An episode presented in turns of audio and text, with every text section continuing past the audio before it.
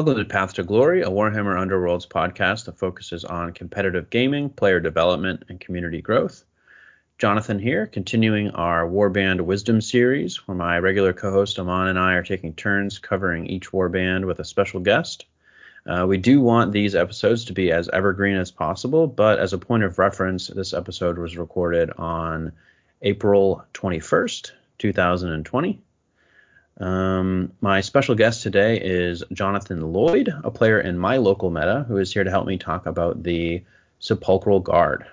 Um, how are you doing today, Jonathan? Well, as well as can be expected given the pandemic. yeah, yeah, and it's uh, it's very strange times. I just found out today that the uh, ATC tournament is definitely canceled, so I'm sad about that. But yeah, uh, Comic Con was canceled for the first time, so I mean, like, yeah, it's yeah. Uh, Every, everything everything good. so it's okay that we have a we have a double Jonathan episode. We will talk so about some like, skeletons. So it's like our normal weeks at the game store. yeah, pretty pretty much. um, so we're going to go through some questions um, as a bit of an introduction for you, so the listeners okay. can uh, know you a little bit better. Um, just uh, first off, how long have you been involved in wargaming? Oh, geez. Uh, since high school, uh, I started with 40k back in the day. Uh, had Dark Angels originally, uh, and I painted those and then sold them. And then sometime around second edition, I got into Tyranids, and that was kind of my my big when I kind of re got back into it. And when third and fourth edition came out, is when I really heavily invested in Tyranids. I have mm. Tyranids, I have Necrons for 40k. Um, and I have a handful of Imperial Guard and a lot of Genestealer cults. So mainly Tyranids. Uh, if I had to define myself as a, war, a 40k player, it'd be Tyranids. Uh, for fantasy, I play fantasy as well. I have a giant Tomb Kings army. Right, so I've been playing Undead for a while, and um, I have a bunch of Nighthaunt in boxes still that I haven't assembled. That's kind of my next project. And then um, the new uh, Mega Gargants look super sexy though, so I will probably buy some of those. Cool. And uh, so, but wargaming, I've done a Warmachine, Warhammer, um, all kinds of tabletop board games, and I spent way too much money on models. I think so, we we all have in some way. Yeah, I have a whole Space Marine army I don't even touch anymore. So, um, let's see. When did you start playing Underworld specifically? Um, first season when it first came out, like I, when the Sepulchral Guard box came out, that's when I bought it. I actually bought it because of them. They were my first first warband, and that's when I kind of pulled pulled the trigger and bought everything. Cool. So, yeah, I know. I know that you were playing them uh, when I started, which I think was like right before Nightvault came out. Yeah. Um, and it seemed like they had been your main focus. Yeah, I played them for a pretty long while. But I mean, I have hundreds of games with the with the guard, just kind of beating my head against the wall trying to figure out how to play them well. And so they, yeah. they, definitely are one of my more comfortable war bands. Them and probably the Thorns of the Briar Queen are probably my two the two war bands I have the most time with. Yeah, that makes sense. Um, are there any particular aspects of the game that you enjoy uh, the most, or what you, what is it that you like about this game compared to other games? I feel like it really rewards player agency, like the like the ability to build a deck. Uh, like there, there's dice and stuff too, and I've played like games like Blood Bowl and nonsense where dice are super swingy. But mm-hmm. in this game, with the cards and the really tight board setup, it just feels very tactical and like my my particular decisions I make during a game are either rewarded or punished. uh, so it feels like so it feels like you know like it, it really rewards you and unless you're doing some of those weird swings or you have dice go against you, it, do, it does feel like uh, it's just a really enjoy. It's probably the best game I think that Games Workshop has made yet. Like just for balance and just the way it all works. yeah. yeah, I think I generally agree. It's uh, it's a lot of fun. Um, are there any special achievements um, that you're currently proud of as far as Underworlds goes? Uh, well, I mean, I I have three Shadeglass trophies. Uh, one with yep. Mollog, one, and then two with the Thorns of the Briar Queen. Um, but I, I mean, I think that's okay. I, I, I got I did Yeah, pretty good yeah. at one of the Warhammer. I, Grand- I know uh, I was Grand at all three of those tournaments. Yeah, yeah. You're, didn't you're my. You're my nemesis. You're my nemesis here. So Yeah. if, if, if I don't win, I'm generally like the one on the top table with you and the one that lost when you got the trophy. Yeah, yeah. Our our local meta can can be pretty tough. I know that yeah, I'm usually fighting you and Robert and John and Tom, uh, Tim for the. Uh, We have a handful of like grand. I mean, yeah, we have you. You're like the Grand Clash winner here, but like, yeah, most of most of our local players are just very high level. There's a handful of like brand new players that aren't much of a challenge, but like our regular play is like super high level, and it's a Yeah. little challenging sometimes. Yeah, I think uh, I think that's one of the reasons that you know even though I think we might only have like six people or maybe eight um, at the most, um, I feel like all of us are pretty good, and I think that's one of the reasons that you know I've found success as well as just kind of no lifing this game. Yeah, I mean, like, well, we, we play, we generally play about twice a week. Yeah. when there's not global crises. Uh, so Yeah, exactly. Well, are you working on anything um, now Underworlds related, or you just? Well, I I've been I've been playing around with Hrothgorn's Manslayer or Mantrapper's deck. Um, I have the models pulled out. I'm, I might consider painting them and trying to get them up because I've enjoyed playing them a lot. They're kind of my current Warhammer focus. I have a, a Sepulchral Guard. I've kind of been dealing with. I still have a Thorns deck that I'm. Those are kind of my the three in my kind of rotation right now. cool. uh, yeah, I I put my Hrothgorns on the. Uh, about to prime them, but I haven't. I haven't found the energy to do anything with all these events being canceled. So Yeah, it's been it's been a little challenge. There's not a lot, a lot of um, sense of urgency to actually get it painted for like a tournament or something like that. But I'd like to Yeah. take Hrothgorns to another tournament because I took them to that one uh, Warhammer game, uh, Warhammer store tournament that we did together, and I had fun. um, so I'd like to play them some more. Yeah, yeah. I think we both got absolutely wrecked by Mollog Yeah, so uh, Mollog. That was fun. Um, and I guess um, the last question if, in the introduction is what is it that you like about the uh, Sepulchral Guard in particular as a warband? You know, I would have to say theme at first because I like I got the Sepulchral Guard because I've long been like an undead player. Mhm. Tomb Kings, and it was like the closest to like the skeleton kind of vampire counts kind of army. So I really liked the that. So like when there was only like six or eight war bands to choose from, it was kind of like pick pick like picking your faction like in a in a like a MMO or something. So Mhm. I just I just really like that. I mean like I like the undead. I like that it's a big war band and they have a lot of models on the table. Um, I like that they have a lot of kind of neat movement tricks and like with the warden moving guys and so I mean I don't know, Mhm. it's just it, it just it feels like you have to really understand the warband and play it well in order to do well with them. Yeah, I I think they did a great job when it uh, came to like thematically they sort of behave the way you think they would, Yeah. and uh, and the the models are great. So I definitely Yeah, the- understand that. Yeah, the, the models are gorgeous. Like, like, and they've only got better as each warband comes out. Yeah. yeah, that's one of the cool things about it is a lot of these warbands haven't, or a lot of the like Age of Sigmar factions might not have seen an update in a little while, but then you get like these awesome skeleton models or the orc Oh, yeah. models and things Like I that. have, I have a bunch of the Ossiarch Bone Reapers that I'm like looking forward to because I might Oh, try yeah. to convert my Tomb King army into like a Bone Reapers army. But, um, yeah, no, I just, I just like undead. That's kind of my uh, Age of Sigmar focus. So anything undead, Makes I'm happy. That, that's why my second warband was Thorns. So cool. Well, that's why we wanted to get you on for this episode. Um, let's dive into the uh, nitty gritty of the warband. Um, how would you describe this warband's fighters and like their roles uh, within the warband if you had to to like a new player? Okay. Um. Well, the kind of the crucible of the whole war band is the warden himself. Like he's the guy you have to protect and keep alive because if he when he dies, generally you don't win a game. Um, uh, It is possible to pull it out, but if you didn't have a great start, you lose the warden on the first round, and I, I pretty much know we're going for the next round. um, Uh, then you have kind of your three your three heroes with the champion, Prince of Dust, and the Harvester. They're kind of the the workhorse. Those are kind of the guys you do the most of the stuff with. And then you have your Dangle Bros and the Petitioners that are absolutely terrible and there to hold objectives and not die.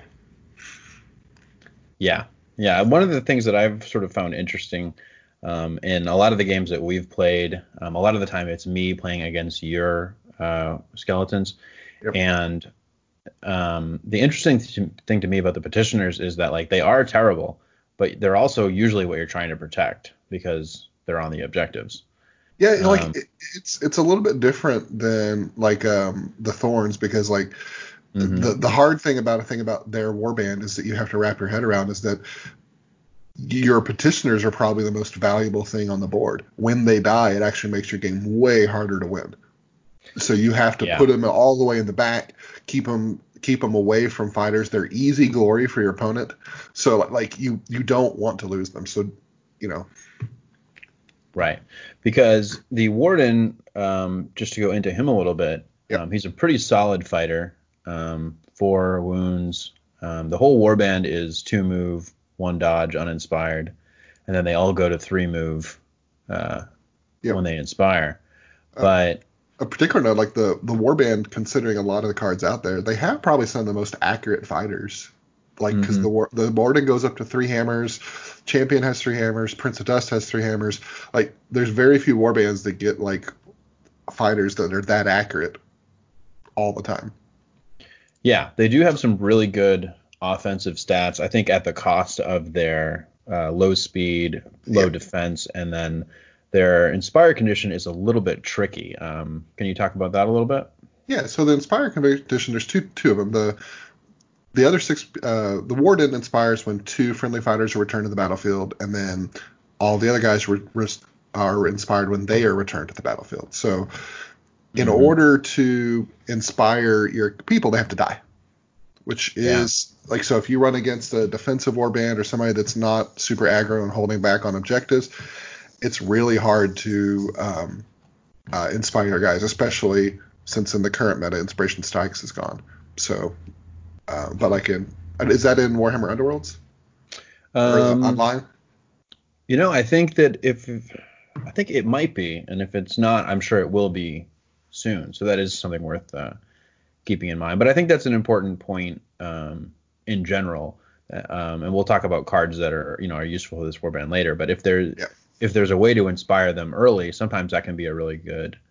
Um, oh, sometimes that can be worth taking. Yeah. Because because I think that's probably the challenge with their inspiration is that you're reliant on the opponent to do something. So unless you take right. cards to to do something about that, the you know the opponent you know, it's not you rolling dice like on Magore's or pushing guys onto objectives or scoring glory, things you can control. My inspiration condition is very hard to in- influence. Yeah, yeah. And then as far as bringing the guys back um, once they do die, how do you think about that? Um, it's pretty amazing because like one of the cool things when they come back is that first off they keep all equipment cards attached to them. So mm-hmm. unlike some other war bands, if you like, if you uh, build up one fighter and they die, then all those cards are gone. You can bring that fighter back and keep building them up. So they have some mm-hmm. unique things with that. They can only come back on starting hexes uh, on your side, so a little bit less versatile than like the Spiteclaw, um, the Skaven. Mm-hmm. Yeah. Uh, but still really versatile. I mean, like it, it's one of the defining things about their army is that it's seven models, and you might have to kill a lot more than seven models over the course of a game. Yeah, and it, it is an action to bring that um, fighter back. How many times a game do you say you try to do that?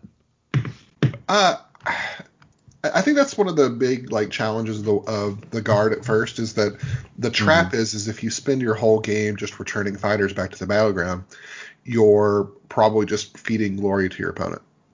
So I try to limit right. it to about two times, but I figure if you can spend two out of your 12 activations in the game resurrecting people, then that means your warden's inspired and two other people are inspired.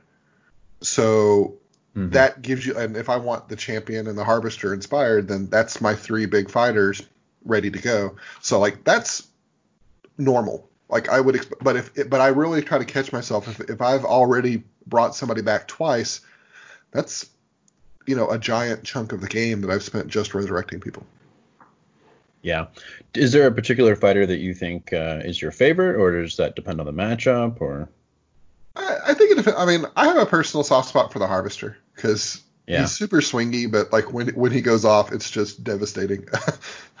uh, but the champion and the Harvester are probably my my workhorses. The Prince of Dust is actually. Uh, he's basically a glorified petitioner for most games for me. yeah, yeah. And I, I I've, I've just noticed that um, probably the Harvester is the scary one. I, I think there was a game that I watched you play once that I think you killed uh, K'charik and Vortemis in one attack with him in like the must have been like the second activation of the game, and it was like, okay, the game's over now. yeah, I mean, like it's it, he's he's pretty. I mean, he gets whirling whirling uh, the whirling strike, so he can hit everybody next to him, and, and that's pretty huge. So Yeah, yeah, and and but then in other situations, I think that uh, especially against the smaller war bands, the champion tends to be the really scary one. Um, once Oh, he yeah. inspires and hits a three smash, cleave, like he's usually going to hit stuff. Well, but yeah, the, the champion gets cleaved from the very beginning, so like he's always really good uh, and predictable. I mean, the, the, one thing for Prince of Dust is that he's he does get knockback from the beginning. So like if you have, I have you know, all three of those guys have their uses, but it, I think it's very kind of uh, warband like what your opponent is, because Mhm. sometimes I, if if your opponent sets up right next to a a, uh, a damaging hex or a lethal hex, the Prince of Dust can be huge to get a couple extra points in because he's very accurate. He can run up, hit him, and then knock him out of the way, and you can kind of control the battlefield that way. Yeah, and when he does inspire, he, I guess he is at three smash, He's- two damage, three smash too, so. is, isn't bad. Um, I guess if you're against dodge warbands, he's basically the same as the uh, champion. So Yeah. I, I've always sort of thought of him as like the sort of like the bouncer to sit in the back if there's like a hidden paths or uh, somebody dives in for the petitioners or the warden, like maybe he can get them out. Yeah, Yeah. like he, he he's definitely kind of the the um, the bottom of the three kind of characters for the warband. Yeah, He's- but you probably don't want to resurrect him if you can help it. Uh, if you have the choice between the other two. Yeah, yeah. If, if I if I'm going to spend one of my actions in the game, I would much rather uh, inspire the champion or the harvester instead, because they just do work. Yeah. Yeah, no, I think that makes sense. Um, I guess in generally, or in general, what do you think the uh, are the warband's strengths and weaknesses? Well, the strengths is definitely they get numbers, and the resurrection is pretty unique. There's very few. There's only what two warbands in the game right now that can uh, resurrect opponents or resurrect their guys and bring it back. So there are some really unique things you can do to because to take advantage of that. Um, I've played around with some of those tomes builds or putting like the artifacts and stuff on them because you can throw it in a petitioner and bring them back. Keys are really powerful for them. So like, like there's a lot of kind of you can uh, abuse equipment uh, to actually kind of stack up on one fighter, and and th- that's pretty unique to the skeletons. I I think guess that- the other thing we forgot to mention was the warden has a, a movement action as well. Yeah, the, the, warden's two primary things is he can spend an action and then you can put a friendly fighter back in play and remove their wound wound counters. And then the second one is he can choose two friendly fighters and let them make a move action. Um, so that's really good, especially for big warbands when you only have four activations in a turn. You're never going to be able to move your entire warband, but the warden lets you do that. So, um, so that's important. Um, I know a lot of the time that'll just be your first activation, like especially if they make you go first. You'll just sort of position onto objectives and then put the ball back in their court. Yeah, it's a great way to kind of delay the game too, because you can Mhm. kind of push your guys around and get them in better positions for the next activation or the next move um, or the next turn. Yeah, no, I think So- that makes sense. Um, weaknesses. Um, I mean, the the movement is probably the biggest thing. They all have movement too. It's probably one of the slowest warbands out there, other than the dwarfs.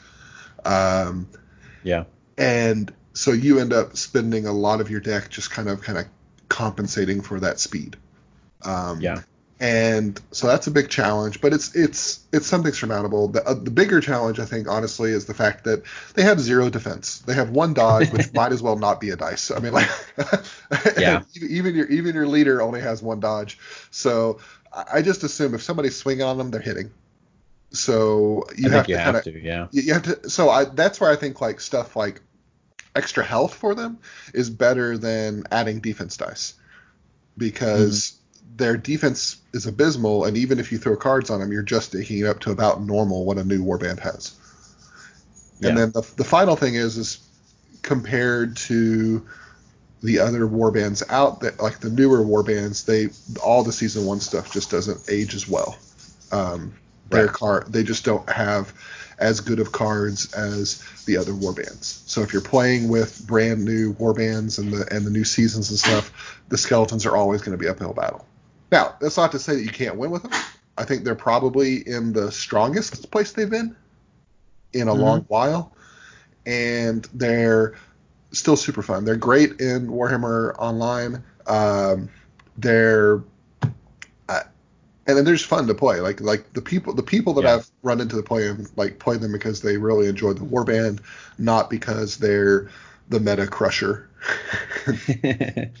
yeah, I, I think it's a really unique play style um, because you have the basically you have the warden sitting in the back, kind of orchestrating, and then you have particularly the harvester and the champion. Um, usually, I find playing very aggressively because you sort of want to force the other person to kill those fighters so that you can bring them back and make them even more powerful. Oh, and absolutely. the petitioners are sitting there getting you glory by holding objectives and things like that. So, and then unlike some of the other warbands like Thorns of the Briar Queen, um, you want your fighters to die and you can bring them back. So it is it is a very different feeling. Like I'd, I'd say they're probably the most similar to Thorns, but it's still a very uh, different feeling playing them. And so like I think I would definitely recommend that from a like a experience standpoint and like a sort of solving that puzzle is a lot of fun I find. Um, they may also be better aggressively um, I- I due, think they're due to their better- excellent fighter stats. I think they're better aggressively than the Thorns. I think Thorns in general do pretty much everything they do better, but uh, Yeah. but they can resurrect, and that that's pretty huge. Um, and it's unique to them. Um, sorry, the dogs are kind of going up. It's playtime now. Um. um, one of the thing, I, I- guess, I guess you're right. Probably the the single defense dice, I think, um, is the thing that affects them negatively the most. I think if there's ever a meta that um, may be very good at one shotting them, then um, that tends to be like there's a point where you've lost too many fighters and you've bled too much glory, and you might not be able to uh, come back. So Yeah, 100%. Because and and that's the big challenge is like how do you overcome those two disadvantages, the the defense and the and the movement speed? Because you have to address that in the game. If you don't, then you're gonna have a bad time. Yeah, as well as using like target priority to sort of get rid of those fighters that are going to be clearing out the ones uh, that you don't want to die. Yeah, absolutely. Um, I think that's Yeah. important. Yeah, and, and you can definitely tell if someone's played against skeletons by who they target first. Because like generally when I'm deploying my guys, I want my champion and Prince of Dust and Harvester right at the front, my warden all the way in the back, and my petitioners kind of as far away from the fight as possible. And if you're running straight for my petitioners, then you kind of know how to tear, tear apart the deck. yeah, yeah. If, if you charge the harvester in and then they kill them and then you bring him back and then get a you know double or triple attack off, then that's a, a hard lesson yeah, to learn. that- that- that- that- that's that's working as intended. You killing my harvester or my champion is the is working is my deck working as intended. Yeah. Yeah. We've already um, touched on the next question a little bit, um, but what strategies or play styles do you think this warband like naturally finds successful? I mean, they, they're a big warband, so objective play is very easy for them, um, especially with the Warden's move ability. So you can actually kind of score even some of the newer objectives, like the um, path to path to victory and uh, uh, uh, Temporary Tem- victory. yeah, temporary, temporary victory and uh, and like the the score at the end of an activation. They're really good at that. Um, yeah, swift capture, all, so- all that stuff. So so they're really good. They're really good at stuff like supremacy and some of the other like objective cards. But generally, because they have a lot of bodies, you can kind of abuse that. Um, they're uh, they're actually fairly strong as kind of a, a little bit of a, a weird aggro, kind of a hybrid mix because you do Mhm. have these kind of key fighters that are pretty mean. I mean, the warden gets up to three damage base on when he inspires. So if you have a way to get the warden, the warden can do work. Um, Yeah. so yeah, I mean, inspired. That's one of the most. That's probably one of the best attacks in the whole game because it's range two. Yeah, range two, three hammers, three damage. I mean, like he's perfect for throwing a damage upgrade on and one shotting all of the all of the four wound fighters and like. There's definitely kind of like uh, some good um, some good things you can do with the warden to kind of tool him up and make him into a terror. Um, Yeah, and like, So- like you said earlier, like once you've brought him back, once you've brought a couple guys back with him and inspired him, there's a probably a point in the second or third round where it may actually be okay to send him in.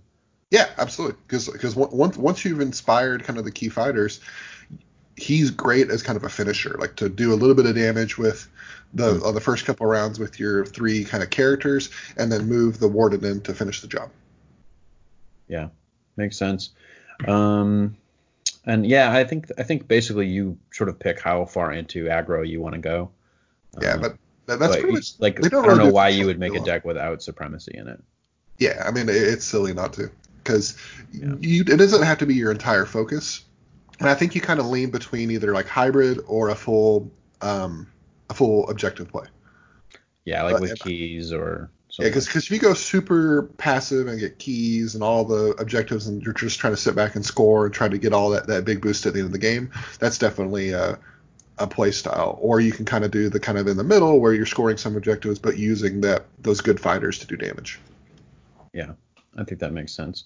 Um, let's go into the uh, their faction cards. Um, Okay. What do you think your favorite faction cards are?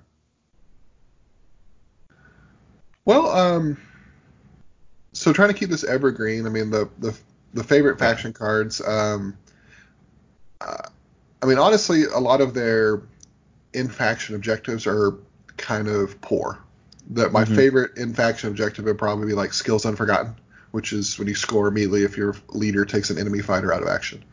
Because Yeah. like we talked about, the warden is is great at killing things, so it's it's nice to get just an instant glory for doing for him doing work. And with a range two, he can he can sometimes pull off a kill pretty early. Um, other the other objectives that I really like, March of the Dead is probably better in like a Warhammer Online play, or uh, but it, it, it is it is pretty reliable. It just requires you to take a lot of activations, um, and then Right. it's and it's really only good at the start of the game. Um, Yeah, because that one requires you to move with all of your fighters, and it has to be at least five of them. right. So if you've lost three guys, you can no longer score that objective. But Yeah, it is so it is two kinda hard glories, to so you can sit back and score that pretty easily on the first round. It's it's really neat. That one's kind of warband specific. If you're playing somebody who's sitting back and trying to hold their own objectives, March of the Dead is very easy to score. Mm-hmm. Uh, if they're moving in onto you, it's going to be a lot more challenging. And Uh, like in season one or on the online game, if someone's trying to do like a control setup and they're Oh, not absolutely. coming at you, then that could be a I mean, like two glory at the beginning of the game could be really good. So I, I think that card has seen play um, historically. Oh yeah, yeah. Mean, like it, it's probably the the next other kind of like undead objective that I would expect to see in a, in a deck. You might see people play more able bodies, which lets if you take two or more fighters out of the preceding action phase. I mean, I've scored that a couple times with the harvester, for sure. Mm-hmm. Um, so like there are some of their um, their objectives, but a lot of their objectives are kind of like they have three third end phase scores in their Yeah. in their factions, and like and that's just crazy. Like they just they only have let's see one. Yeah, they have one score immediately. They have one surge objective. yeah, and it's skills. and skills Unforgotten. I've forgotten. So like that's the one I take. Yeah. so Um, the other one I think that I've played, I think I was playing this on the online one because their card selection was a little bit limited at first, and I, I don't think it's a bad one, but it is situational. Is Battle Without End, which is when you bring back your second fighter from the dead. oh yeah, that, Um, that's actually it- Sometimes that's doable. It has to be within that round though. yeah, you have to bring out two fighters in the same round. That's that's you know, I'm I'm of the mindset that I like objectives where I don't have to rely on the opponent to do something. Mm-hmm. And it's a it's a nice objective, but it's definitely kind of second tier for me because if you they didn't kill two fighters already, you're not gonna be able to play that objective. Right. Yeah. So- and I've found that sometimes if usually if you don't have uh, Restless Dead, which is another card I'm sure we'll talk Yep. about, if you don't have that one in your hand, then you may not be able to score it. But I, I'd say that's the only other one even worth considering. yeah, the, the other ones are just kind of so outlandish. Like, unless your Yeah. opponent just gives you a perfect board setup, you're never scoring Claim the City. I mean, it is five glory and it seems really cool, but you have to hold every objective. Um, now, that could be a little bit more play with all the objective destroying stuff or flipping things now in the new in the new seasons, but it's still kind of a you have to do everything right to score that card. So, uh, Yeah, that could be an interesting um, strategy. It, it is worth five glory if you can pull it off or claim the city. So yeah, and spending two or three cards to score five glory might actually be worth it. So, yeah, that, that's interesting. It's- um, one of those ones that you just worth keeping in mind if the meta ever sort of allows it. Um, the I, and I guess something that will, uh, and we've kind of touched on this a couple times with some of the other um, war bands we've done so far. I, I think season one, um, I think that it's pretty clear the designers were still kind of learning. Um, oh yeah, what- hundred percent. what to put in the warbands uh, cards and stuff, and I think we'll notice a little bit of a power disparity um, compared to the season two and three. Uh, I, I think objectives are actually the biggest thing for them. I think they have really great gambits Mm-hmm. and they have really great upgrades, but I think objectives is where they miss out. And so if we have a really good set of like season objectives, like in the universal cards, then you can make some real deck. But most of your objectives are going to be universal cards, whereas some other warbands like Mollog or Hrothgorn or uh, like basically everybody else are going to have two or three of their objectives pretty reliably. They're going to be the same ones you expect to see every time. Yeah, and what that probably ends up meaning is that uh, towards the end of the season, when the most cards are available, that might be the best time to look at some of these uh, war bands and see what uh, universal cards might work for them. Oh, absolutely. Because like as we start to get into season three, I think uh, skeletons are definitely in kind of their strongest place because they have some choices. Yeah, Yeah. So gambits, I guess. yeah. Let's go to gambits. Okay, so number one, like if I have to think of three cards that are pretty much like I pull out of the binder every time I start playing, uh, is Restless Dead, um, and Mhm. Terrifying Screams, and Necromancer Commands. Those are kind of almost in every single skeleton deck that I can imagine because they're just amazing. Restless Dead gives you a resurrect um, as a uh, as a ploy, so Mhm. You can do it right before the start of your turn and bring back that harvester in a perfect spot to get a, a whirling strike. You can bring back that petitioner at the last round with all the keys on him and then push him onto the objective to score a ton of glory. Like it's the single like de- most defining card in the skeleton deck because it lets you do their cool move uh, without uh, without using an action. And Yeah. action economy is huge in Warhammer Underworlds. So Yeah, um, I would say it's probably the single biggest power play that they have. Absolutely, one hundred percent. And like, and if you don't draw that in the game, it's gonna be a bad game. Yeah. Yeah, you're absolutely right. because it, it's kind of like a inspiration strikes in a card form. It not only brings the guy back, but also inspires them in, in most cases. So Mhm. it's a it's a, a neat a neat play. Uh, Terrifying Screams is probably my second choice because it's a push and double distraction in the deck is great, especially with a warband that's kind of slow. So and now you can what triple distraction with Nightmare in the Shadows. So. yeah, yeah. So like Terrifying Scream always ends up in my deck, and then uh, Necromancer Commands is one of those kind of normal ploys where if they fail an attack, you can make the attack roll again.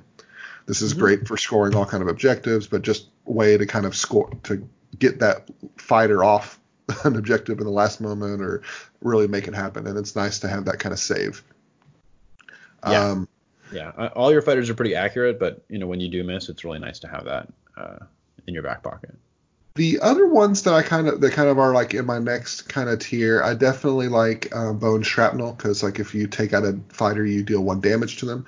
That's nice. It's kind of just a, a plink damage to kind of take down the big fighters. Uh, ceaseless attacks is kind of like necromancer commands, and you can really abuse it because uh, it lets you after an attack action make a attack action with a different fighter. So I've used this to a lot of great um, effect by kind of moving the champion up swinging on attack and then throwing fi- an attack with the harvester, and you can eliminate three guys in one round. Uh, Yeah, or, wow. or more. So like it's a it's a pretty big swing too. Um, uh, other the other ones that I kind of like, um, uh, spectral form is neat because it lets you kind of move uh, through other fighters and kind of control how you know so you can get through like a uh, especially if you're playing offset offset boards. Mm-hmm. Uh, but a lot of the other ones require you to kind of have fighters off the battlefield, which is a neat concept for the warband. It's just really hard to kind of count on. Right. So yeah. I, I, tend to stay away from clawing hands, dance macabre, and grasping hands for that reason. Swift evasion sometimes, like, is that lets you choose a fighter and push them up to two hexes, but you have to get away from people. Mm-hmm. So that's neat, but I think there are better push cards than that one. And sometimes just having a universal push and sidestep is better than that card. Yeah, I have played that one a little bit on the online game. Um, oh yeah, I think, for, I think, they have sidestep, um, but I don't know if they have any. I think it's either this one or the flickering step, which is random. Yeah. Um, and uh, you have to, you definitely have to be a little bit more uh, careful when it comes to your positioning. But I mean, a push two is is pretty good. So. I think and, swift and evasion is sort of on the something to be aware yeah. of. Yeah. Like you might see that in the index, and it's especially for if you're playing like the super defensive deck where you're just trying to survive with keys and stuff. Swift evasion might have a place in a deck like that. Yeah, that's true because you could resurrect and then uh, push two if you wanted. Yeah, and it keep your warden alive mainly. yeah, that's true too. So. So, cool. Yeah, uh, I, I, agree. I don't think I had any other um, gambits on the list, I, and I would say they actually have a lot of upgrades that are pretty solid. Yeah, upgrades. Uh, upgrades. I think the big things. So they have a couple that kind of show up in a lot of my decks. I mean, uh, frightening speed is probably my favorite one. Um, yep. Plus two move for the harvester, champion, and prince. It's the like that makes them into a normal fighter in season two or season three. Like it, yeah. it's pretty huge. And when your harvester is suddenly moving five squares across the board to get that whirling strike off, like it really expands your threat range. Um, so like mm-hmm. that is almost in every deck I play.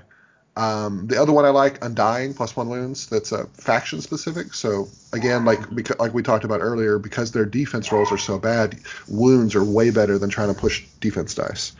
So anything yeah. extra that can stack with like Tome of Vitality or the other kind of plus one, a great great uh, fortitude, those are actually pretty good because pushing your warden up to five wounds makes him really really hard to kill. Yeah, exactly. And or you can just put it on an already inspired named guy. Um, maybe you even put it on a petitioner to you know, get him out of that two damage. Yeah, I mean, like, so so undying sees I see I see that a lot. Yeah. Um, yeah, that's a solid other, one. The other ones I definitely like. Um, definitely charge is great. I mean, you're going to put on your champion and it gives him a plus one damage when he makes a charge action. That's that's generally what he's going to be doing.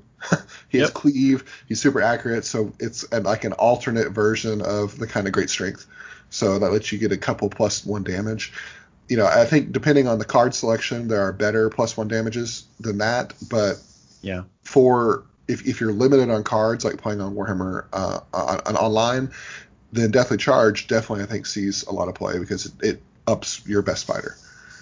Yeah, in a um, lot of um, like in a lot of metas, it's one of the only uh, plus one damage other ones other than Great Strength yep. which you probably also take. Um, oh, yeah, like yeah. we have Glory Seeker now, which is uh, which is maybe better or about Sting, as good. Sting of the Ur-Grub kind of replaces. And now we have Sting of the Ur-Grub, yeah.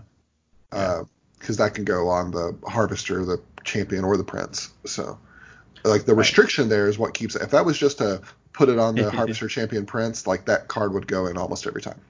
Yeah, that's uh, true. Something to be aware of, I guess, is the way that it's worded is you can charge and then that fighter can die and then because they've made a charge, when you bring them back, they still get that bonus. Oh yeah, so that's kind of interesting.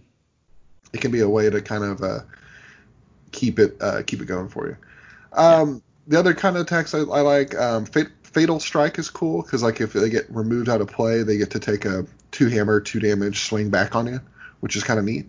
Um, that's especially it goes on the champion. So if you're using the champion really aggressively, if you just leave him alive, he's going to keep murdering your people. If you try to take him out, he might get that one last swing, and especially if he gets into the backfield, that makes it really hard to throw your kind of dangle bros against him because he could wipe them out at the same time. And yeah. and and then because he can come back, you can keep doing it. So like unlike most of those attacks where it's like you just get one attack when they die, you could get this attack off two, three, four times in a game. um, Yeah, So- you'd think they would learn eventually, but I, I mean, I, I, I've I've had people kill a multiple time and take a fatal, fatal strike uh, a couple times at least. yeah. Um, And that's the cool thing about this warband is you you're kind of putting your fighters in a position where they have to be killed, or they're gonna like get you an even better benefit. So oh, absolutely. And and and the champion, harvester, and the prince are all dangerous. Like so, you Mhm. can't ignore them. So if you're ignoring those guys, then I might be scoring my objective, and it becomes a race to see if I can score my objectives before you score yours. yeah, yeah, Um, exactly. Other ones I like, lethal lunge gives the warden cleave, which but he loses the dice of uh, he only gets two hammers, but when he's not upgraded, that's a pretty big that's a pretty big push. And if you're Yeah. fighting like storm stormcast and all the guys that have uh, two two shield defenses, that's add throwing an extra cleave in there is really great. For the same reason, grim cleave kind of is on the bubble for a lot of decks because it gives the harvester cleave, and doing a whirling strike and cl- with cleave is pretty great. Yeah, that's true, and I, I'm pretty sure the way the math uh, works out, um, I think that's I think it ends up being better if they if, against two block um, than the even the inspired attack. Um, Oh yeah. Um, so Grim, Grim Cleave definitely, but like those kind of cards, all sees on there. Uh, uh, I have seen a lot of decks that use Ancient Commander, uh, which get lets you do three friendly fighters when you do the Warden's move instead of 2 mhm. um, which Yeah. can be cool. Um, or the Warden's Call from the the Leaders Pack, where it lets them put two friendly fighters on guard as an action. right. But yeah, that's generally going to be in kind of like defensive deck. Assumed command, what makes the prince count as two supporting fighters, eh, doesn't seem like much. And then remembered Yeah. shield changes a defense roll to a shield. One shield versus one dodge. I, I don't want to waste a card on that. Yeah, yeah. I, I, I do like Grim Cleave. I think that's probably the only other one that I think um, I would even consider. But that's more of a meta call. Um, Yeah. Like right now in the online game, I think Grim Cleave is actually worth it because what it does is it makes the Harvester have Cleave. Oh yeah, and and Um, for and just giving cleave on all their attacks, it's not it's not uh, conditional or limit on like like because focused attack is another one that makes the Yeah. harvester get cleave on crits, which is cool. But like if you're gonna choose between the two, always having cleave or requiring on a crit to get cleave, I'm gonna pick grim cleave. Yeah, yeah. So I mean, they they, they do have a, a number of like I would say B level cards that maybe you'll take if you have a particular meta or you're trying to do something. But um, Yeah. but I mean, honestly, I would say the main uh, place faction card wise that they feel lacking is the objectives. Having you know three gambits and two or three or maybe four upgrades that you take or consider taking is actually pretty uh, pretty pretty good even Yeah. in, at modern standards. and and that's and that's why I think that they're in the kind of the best place they've ever been because they had Mhm. some really solid gambits and upgrades. Objectives is where they lack. So if you have a really good pool of good objective cards, like at the end of a season, that's where they start shining because then you can kind of counter that weakness. Yeah, no, I think that makes a lot of sense. Um, uh, t- speaking of universals, what kind of universals do you think um, you're looking for, um, either generally or we can go into specific examples? Uh, I think anything that lets them kind of take it like I'm always going to probably put two or three cards in the deck to kind of cover for movement. Uh, either like a plus one move, like with great speed, uh, that kind of um, frightful speed for plus two move. I, I might take spectral wings, which I love. Um, Yep. uh, any kind of card that kind of increase their movement or give like pushes and stuff like commanding stride or um, sidestep is probably in almost every deck for them because or because you want to you get into a situation where you have seven guys making a couple of one move things might score an objective for you so like Right. having movement shenanigans is kind of probably the key card that I see put into there uh, that, that I consider when I'm thinking of universals. Uh, for objective wise, I like I like objective scores, like things like te- like especially in the new meta where you have like temporary victory and swift capture and stuff. Those cards are pretty much auto includes. I think Mhm. supremacy is in their deck pretty much every single time. Um, I think uh, ways that you can kind of abuse the warden's ability to move two guys if you can find cards that kind of synergize well with that you have a lot of ability to make your warband a lot a lot more um, you can move your guys a lot better than some of the big warbands and you're Mhm. not as restrictive as some, like maybe like goblins or some of the other ones so you get a lot more control of it. And if you can abuse that, then those are kind of the objectives I go for. So when I'm thinking of objectives, I like I also like things that kind of reward you for being aggro because like the champion's great. So like what what armor is perfect for him because he starts with cleave and you can score that from turn one. Yeah. Uh, I think yeah, uh, even even though you only have one fighter with cleave, because you can bring him back and he's probably going to be there for the whole game. Um, yeah, it's pretty it, reliable. Yeah, I think it's like, so reliable. I think I think one armor is probably one of my six surges pretty much every time I play. Um, I like I, I, I, sometimes throw in the kind of like the uh, um, skills unforgotten to get one off of the uh, mm-hmm. um, off of the commander, but like killing things is good too. So like anything that like rewards you, you could reasonably score stuff like keep chopping with them, um, because they have a lot of fighters, so you can always get some attacks off. Like so like taking advantage of the numbers of fighters you have on the board or ways to kind of control objectives. I think that's probably the ones I really go after and movement stuff. Yeah, yeah, I and think that makes sense. Yeah, and so. And they also, I would say, they tend to um, score a lot of glory when they're doing well. Um, so I've considered cards like maybe Hoarder, which is just kind of a win more card. Um, oh yeah, absolutely. Because like some of my best skeleton decks have really spiked heavy into like 20, 25 glory pretty regularly, and yeah. especially uh, if you're adding keys or cryptic companion. Yeah, and especially with all yeah any other way that you can get like because that's the big thing you have to account for is like your your objective deck is what makes a skeleton deck I think if you have a good objective deck, then your skeletons can do okay. Um, yeah. And that's kind of the first place I start with skeletons. Right, and then uh, it's really just a matter of like how aggro do you want to be, or how end phase glory focused with the keys and pushes and things. Yeah, because I'm gonna put Restless Dead on the table first, and then build my deck around that. yeah, that one's that one's definitely going in there for sure. um, let's see, what would you say are their preferred matchups? What do they like to see across the table? Um, they definitely like the big warbands, like running against goblins or something where you can abuse the harvester or have lots of targets. They're really they love that thing. Like even stuff like um, like Grymwatch, um, like having guys to attack is really important because like again they're really slow. So if it's only like two or three models like Cursebreaker sitting back in the back, you're going to have to spend multiple actions probably just getting close enough to do anything. So if they have a lot of bodies on the table and you have an attack that you can take on the on the first activation of the game, that's great. Yeah. So like so, ha, you know, something that kind of counters for your slow speed is, kind of nice. I think the bad matchups are those kind of small warbands because. Uh, especially the four health warbands because they all only do two damage uninspired. So it's actually a little challenging for him dealing with some of those kind of big beefy fighters. That's where I think some of the bit the worst matchups are stuff like Hrothgorn or Mollog. Mollog mm-hmm. is just a nightmarish for them, like I, because he just does so well at getting in and murdering all your petitioners. And yeah, uh, so so like the, those kind of like the really kind of like elite armies are going to be I think the toughest for them to fight. Yeah, I think that makes sense. Um, when you're setting up the boards, um, what, how do you usually think about that process in those different matchups?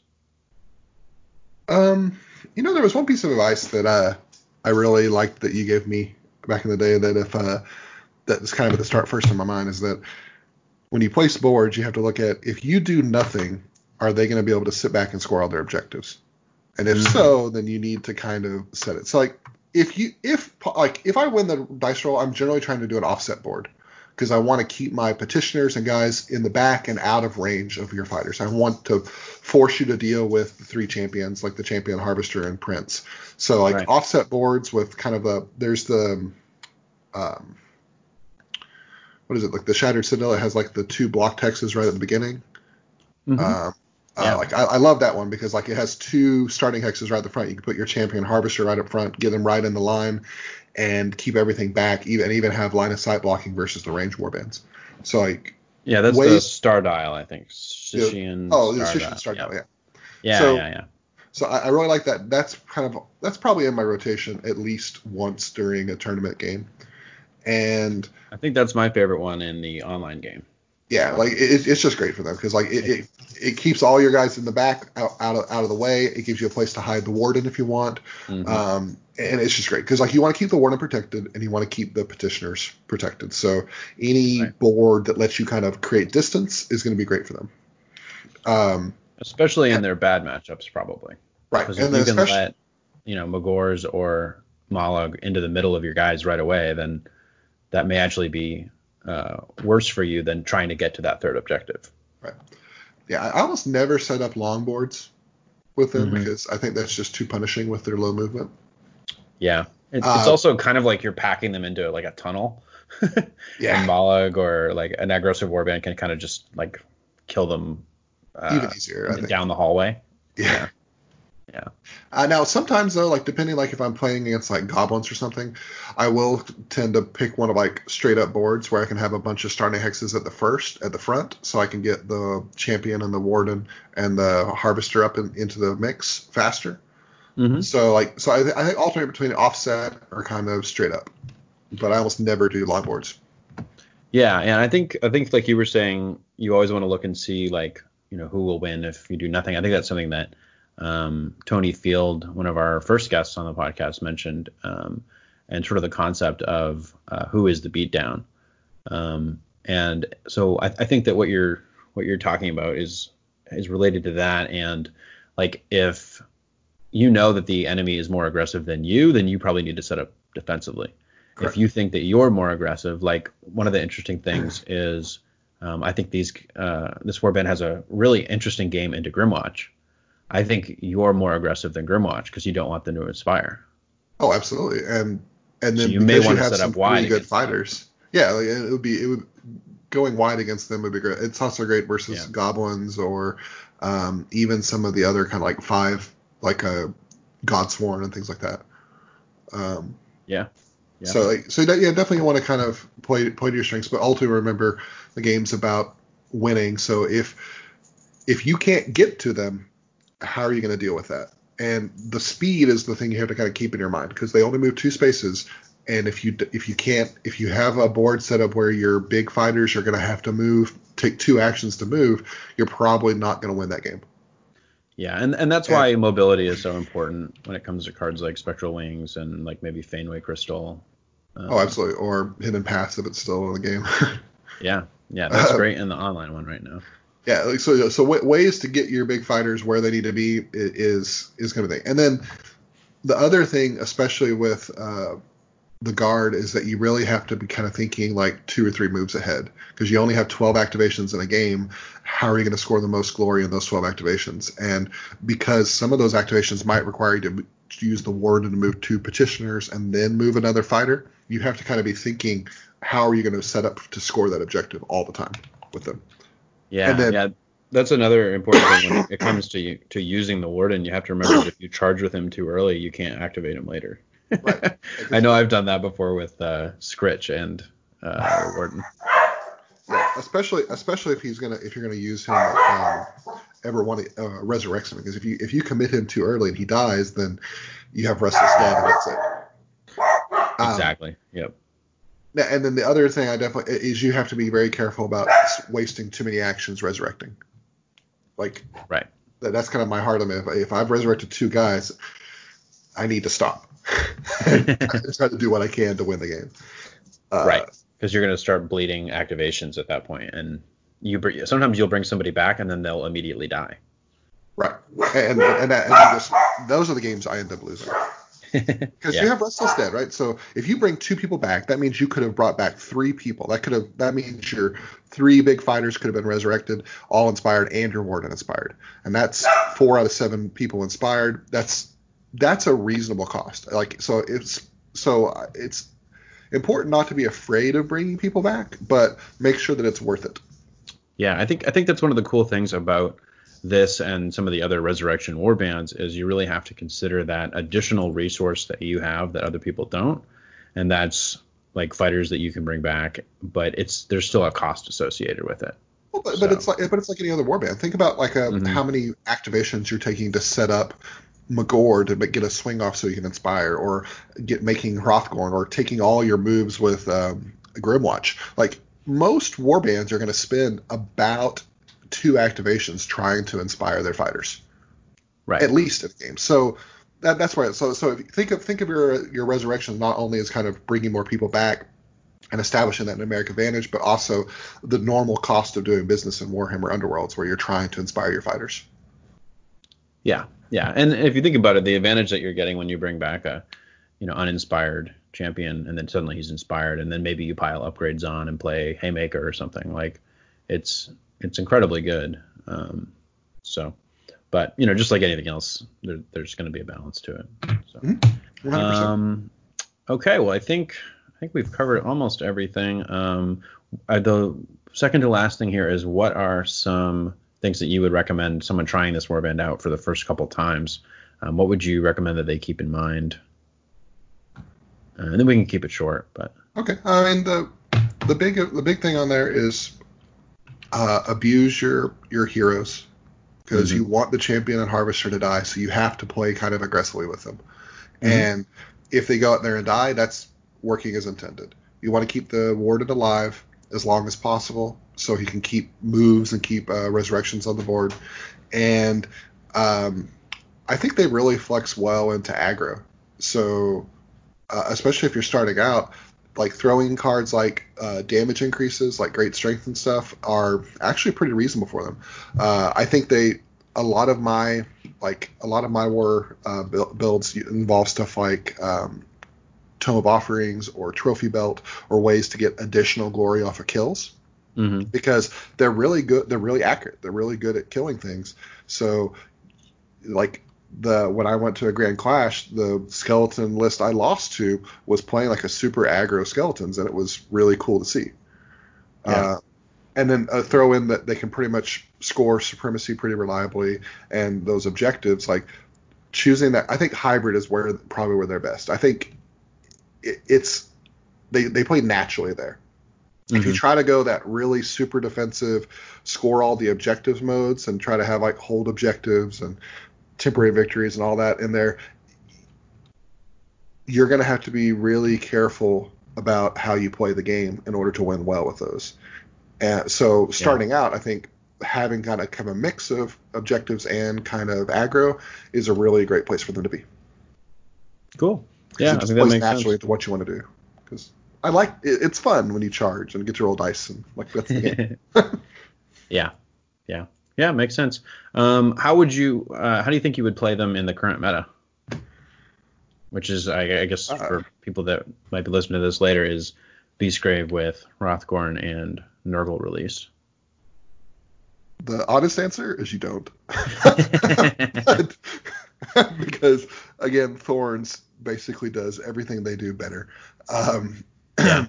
And that's why I played a lot of Thorns lately because Thorns give me that same kind of feel of the undead warband as them. But if I'm going to play them and play them in the current meta, I think that kind of hybrid where they can mix between killing things and um, scoring like those quick objectives like temporary victory, swift capture, and things like that, they are surprising. And the cool thing about them is that I think in the current meta, people kind of discount the skeletons. They assume, hey, they're a season war one warband. They're just not competitive. I'm I don't have to worry about this.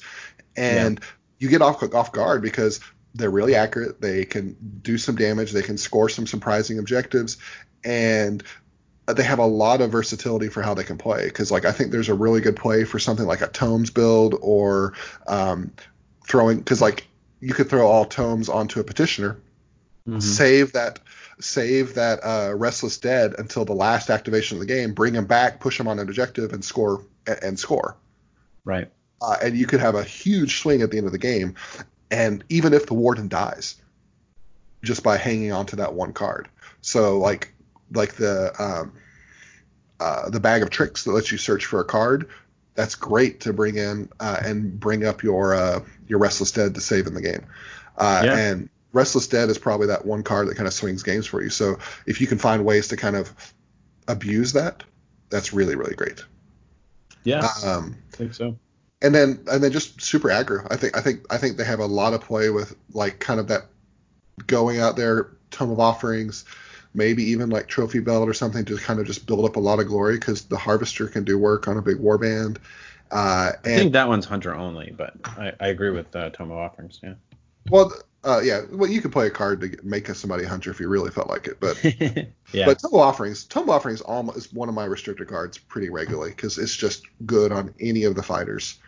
Um, I generally Yeah. like weapon cards, like um, especially in Warhammer Underworld, like Shadeglass Dagger or things that are uh, uh, Larval Lance, things that turn a petitioner into kind of a dangerous opponent. Um, Yeah, I, I think that the uh, the amber bone weapons might be an interesting way to play them as well. Mhm. Because now that we have four of them, you can kind of take a lot of them if you want to. Yeah, so Um, like like things that kind of like make that kind of build onto like that really good accuracy or just the like the things that kind of buff the way that you're attacking are great.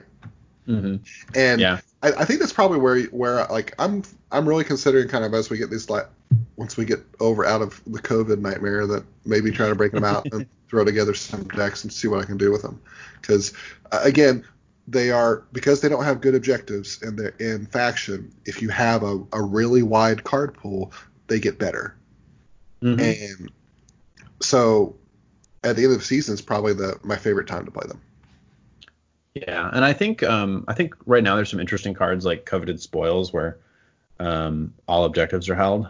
That that might be doable. Um, Oh, yeah, absolutely. objective war bands. I've been playing with uncontested with uh, Skaven, which uncontested is if I hold two and the other person doesn't hold any. And I think skeletons might be able to do that as well because they have up you can take up to three distractions. So Yeah. if they're on two objectives and you just push everybody off at the last power step, that could be another three glory. Um, Then they, they could probably you could probably flex into a pretty good control deck with them too if you really play well, just because they have access access to a lot of pushes and stuff. Um, Right. So like they're so I that's why I like them. They're just really versatile. Like you, you when you go up against a sepulchral guard player, you have to be kind of really cautious about what they're playing because it could be pretty much anything. Yeah, I definitely think that if before you learn how to play against them, they can definitely surprise you. And even then, you have to make sure that you're taking them apart like correctly. Is how I think about it. Yeah, the hardest games are when people ignore the harvester and champion, and you miss a bunch of dice, and then they just murder all your petitioners and kill the warden. Like, Yeah. So if you lose the warden and you lose all your petitioners, you're probably not winning that game. Yeah. So- I, I definitely agree with that. So how can you avoid those things? So like that's where I like health cards and all, and like and that's what I would play in a meta. The big meta sh- shifts. Uh, I think they play like you said. I think they have a uh, actually a pretty good matchup versus Grymwatch because they can really stop them from inspiring and do some damage and kill off all the ghouls.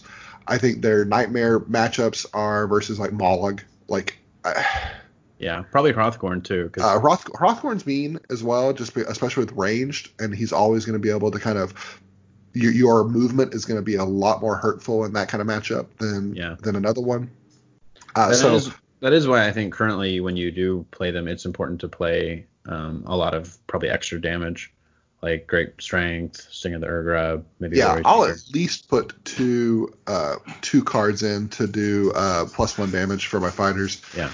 and then so, and then a lot of times I'll throw in something that does like a plink damage, like uh, um, like lethal ward or stuff like that, so where you can do a couple extra damage to finish off a fighter because it's pretty easy to get your fighters up to three damage, but not necessarily up to that fourth damage. So you have Right. to be how are you going to kind of kill a guy in one fight? Because remember, with one defense dice, they're going to die if they get attacked, basically. So you have to make that one swing count. So if I can go up there and do four damage in a swing, I'm going to have a pretty good game. hmm Yep. I think that makes sense. I think another card that I like a lot for them right now is Mischievous Spirits because you can push them onto the starting hexes. Oh yeah, It also works really good with the uh, warden action because you can you can do mischievous spirits and probably have one guy on an objective, and then the warden can push two more and you get temporary victory. yeah. And Mischievous Spirits opens up a lot of like really powerful moves for um, keys and stuff on that last round, bringing people Yeah. back on top of objectives. Yeah. yeah, yeah, and, and a lot of the time it'll be the opponent that plays the uh, mischievous spirits too to mess you up or something, and then as you're pushing your uh, objectives around, you can just you know try to make sure that they're on the starting hexes, and that can help you later. So it, it's a it's a cool interaction. It's something that only the uh, resurrect warbands really get to do. So. Yeah. Um, And- So so yeah, so I think I really think that even in the current meta, they have a lot of play. You can still do pretty well. I don't think they're that warband that wins a Grand Clash.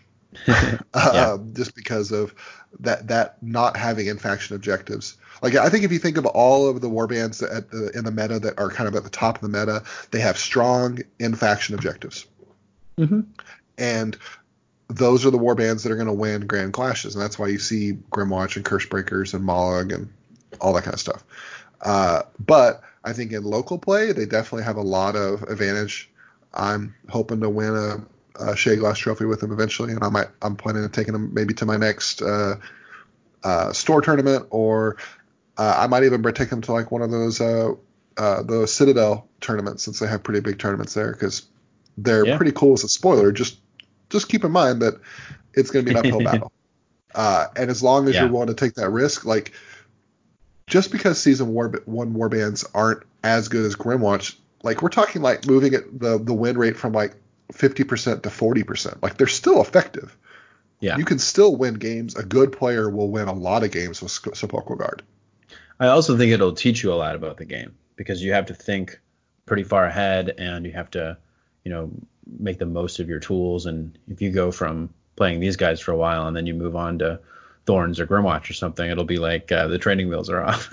I, honestly, I, I think that's like where that. most of my most of my tournament victories happen is because I spent so long playing Sepulchral Guard and just losing game after game after game until I really got down and learned some of those core lessons of playing competitively in Warhammer Underworlds.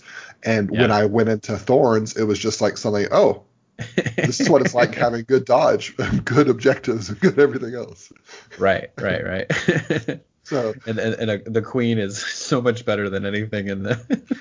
yeah. So so yeah. So that's where I'm definitely appreciative of what Sepulchral Guard have taught me about the game, and I think you will be a stronger player if you really understand how the Sepulchral Guard play and win. Cool. Well, I think um, that is everything I have uh, about the warband. Unless there's anything else you want to mention. Uh, no, not really. Yeah, they're they're fun. They're one of my favorites. I'll keep them around. They were my first one I painted. uh, I still want to win a trophy with them, so they're kind of uh, on my list. And I think in Warhammer Online, um, they have a lot of great play. Yeah, yeah, they're the probably the warband that I've played the most on there, um, and I I think they're pretty pretty good. So I haven't I haven't played since the I think they just released the Skaven, and uh, I think they actually just left early access today. Um, so I'm gonna probably start playing it more. But yeah, I just I just got an alert on Steam today that it was yeah. available. So cool. Um, all right. Well, the last thing we're gonna do is just some rapid fire questions, real quick. Um, okay. the, the questions are quick. I guess if you want to answer them, you can answer them however you want. Um, the first one is, what is your favorite fighter in the game? And this can be for any reason. Uh, Briar Queen. uh, it's just a great model. Like uh, Great model, yeah. great fighter. It's just iconic. It's great. Yeah, yeah, she's, she's excellent. Um, what is your favorite warband to play, and what does that say about you as a person? well, probably not good things. if it's Sepulchral Guard. well, I like I like small. Uh, the the warband I like playing most is probably Thorns. Yeah um, just because I feel like I have a lot of control of the game. So I like them, but they're kind of they're really powerful. Like I I'm kind yeah. of a power gamer. I like playing the powerful warbands. So I've played Grymwatch, I've played Hrothgorn, I've played Mollog. I won a trophy with Mollog. Like uh, I'm not against using kind of the the high level meta bands. so sure. I guess that's probably the the I play I, I play warbands that win. Sure. Yeah, I, I think that uh, makes a lot of sense. Um, if you could bring any card from season one back to the championship format, what would that be right now? Inspiration Strikes. Ah, okay. Um, is there a model that you have loved painting the most or can't wait to paint the most? I really liked painting the Warden. I think he's a really neat model to paint. Like he has a lot of like cool surfaces you can play with different textures. Uh, cloak gives you a lot of places to do like different um, yeah. um like uh, shading and things. So he was fun. Uh, I've really liked playing the Nighthaunt just because you can play with different. I, I've really tried to do some wet blending and kind of like up my painting game for them. And Hrothgorn's kind of next up on the table because he's just a really cool, like, characterful model, has a lot of neat details, and I think he'll be fun to paint. Yeah, absolutely. Um, let's see. Next one is what warband would you like to see in the future? And this can, I guess, be like from a mechanics perspective or a faction or model count, any, anything you want. You know, I would love to see a Tomb King warband. Mm. or like like but that, that's just my that's my first fantasy army so i love it i'm really interested in like an Ossiarch Bonereaper army i think that would be really neat to see like another kind of like i'm always going to be an undead fanboy but like Yeah. seeing like something like with the Bonereapers or maybe even like um a little bit more of kind of the vampire counts kind of heavy like what like a vampire leader or something like that would be neat Yeah, yeah. I think the first thing I thought when I saw the the Bonereapers announced was, "Oh, I want a warband for them." Oh yeah, and, and, and I think Bone Reapers will eventually come. I, I think that's most Yeah. likely to be the next undead warband, if I had to guess. yeah, I wouldn't be surprised. Um, let's see. Next one is if you could change one thing about a current warband or card, what would it be? Ooh, that's a good question. Um, well, for for Sepulchral Guard, I wish like us even just all the season one stuff. I wish they would update some of the cards because like the guard should definitely have like three movement each. Uh, Yeah. And probably the warden should have two dodges to begin with. Uh, right. Or, or eh. just they could all be on block or something. or yeah, or like like or like they have like four guys with shields and they don't have block. Like like right. why they have would to remember it. yeah, like, like uh, but like. Like a Smoke are, my, are one of my favorite warbands. So like, I wish they were like more competitive because if you look at them compared to like a season three warband, those warbands Yeah. just have just way better just all around stats on the card. Look at some like Cursebreakers or uh, Grymwatch. Like just like they just get really great like faction cards. And I think if you fixed those faction cards, then even season war one war bands could still be playable going to the future. So I like if I if, if I was king of the world, I would love to see like an upgrade pack that give you different warband cards for some of the older warbands. yeah. And Yeah. like like or like maybe making like one of the fighters a wizard or something like like because like that's kind of the big Sure. challenge there's some of these season one warbands don't interact with all of the mechanics of the game like spells and um and the and the new stuff so Yeah. Kind of bringing that back that would be neat to see i think so Yeah, that makes sense to me. Um, let's see. Last thing is just uh, where can people find you if they want to hear more of you or at, talk to you? Is there anywhere they can reach out? i'm on twitter uh and uh i guess i'm on facebook but i, I mean I, I, I my online presence Yeah. is not as big as some other people so Well, they can they can come to Dallas and play come to Dallas, with pl- us. play at when the- Texas Toy Soldier. I love going there. I generally go to the Warhammer Citadel here in uh, Texas. So, like, those are the two places I generally come. And then I, I'll probably hit up some of the tournaments in the DFW area. So, Yeah, yeah. And then if if uh, events ever start up again, I know you went to Gen Con and uh, maybe other. I would love to go to another Grand Clash. Like, that's kind of on my bucket list to go and take and go to another uh, a big tournament. I enjoy Gen Con, but I'd like to maybe try like Adepticon or like one of the more kind of like game focused ones and not not so many people. Yeah, makes sense. Cool. All right. Well, I think that is going to be it for this episode. Um, if anyone has any feedback, questions, or comments, they can let us know on Facebook at Path to Glory Podcast.